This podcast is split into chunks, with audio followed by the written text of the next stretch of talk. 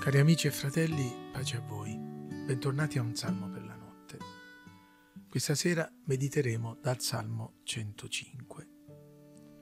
Mandò davanti a loro un uomo, Giuseppe, che fu venduto come schiavo.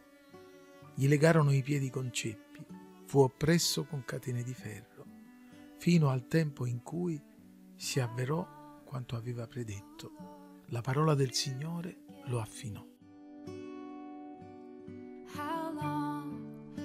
Come il precedente era stato il canto della creazione, il salmo di stasera è il canto della redenzione. Ci troviamo sicuramente davanti a un inno di lode e di ringraziamento, ma anche a un componimento di tipo didattico che, sebbene in versi, espone e racconta dettagli significativi della storia della grazia, per imprimerli nella memoria di chi ascolta.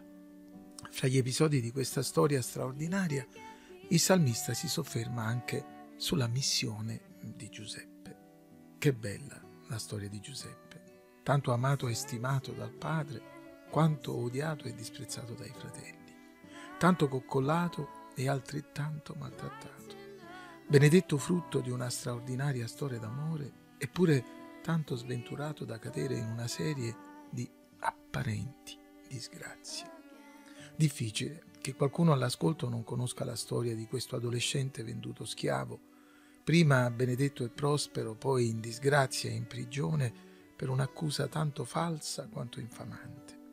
Nella prova rimase fedele, nell'amarezza non si lasciò deprimere finché, per la provvidenza di Dio, fu elevato al rango di viceré, per salvare dalla carestia non solo l'Egitto, ma per provvedere salvezza alla famiglia di Giacobbe, suo padre, affinché attraverso la sua progenie quella salvezza giungesse fino a noi in Cristo Gesù. Straordinario ci pare il modo in cui il salmista inizia il racconto di Giuseppe. Mandò davanti a loro un uomo, Giuseppe. Il verbo e il concetto sono quelli che Giuseppe usò nel memorabile dialogo con i suoi fratelli. Non vi dispiaccia di avermi venduto, perché io fossi portato qui, poiché Dio mi ha mandato qui prima di voi per conservarvi in vita. Mandato inviato. È il significato di uno dei termini più importanti del Nuovo Testamento, apostolo. Questa parola, che come diverse altre del Nuovo Testamento è giunta a noi traslitterata attraverso la storia, conservando non solo il significato, ma in parte anche il suono. Mandati, inviati, furono i dodici da Gesù, i settanta, ma anche la Chiesa, il giorno stesso in cui nacque. Giuseppe fu mandato da Dio, ma dove? E quando? E perché? Mandato nella sofferenza, partendo da una cisterna vuota attraverso un viaggio lungo, pericoloso e doloroso, da figlio prediletto a schiavo, da leale servitore a prigioniero. Sì, fratelli e amici, Giuseppe non fu mandato direttamente sul glorioso soglio del potere, ma attraverso una prova lunga e dolorosa in una solitudine fredda e dura, senza mai perdere la fede, senza mai rinunciare definitivamente alla speranza. Che dolore! Dover osservare oggi come molta comunicazione evangelica sembra più ispirarsi ai discorsi dei ritiri estivi delle squadre di calcio, ai discorsi motivazionali che nutrono l'ego umano, che esaltano i talenti umani e promettono vittorie terrene. Dio mandò Giuseppe. Dove lo mandò? Dove c'era bisogno. Bisogno per lui, per la sua crescita e per la sua formazione. Bisogno per la casa di Potifar e per i prigionieri nella galera sotterranea. Bisogno per l'Egitto, bisogno per Giacobbe e per la stirpe eletta. Dio lo mandò e buona parte della sua missione fu espletata nella solitudine, nella sofferenza e nella perplessità, che per grazia di Dio non sfociò mai in disperazione. Dio mandò Giuseppe. Quando lo mandò? Decenni prima del tempo, diversi lustri prima di vedere realizzati i suoi sogni, oggi così malamente citati e manipolati.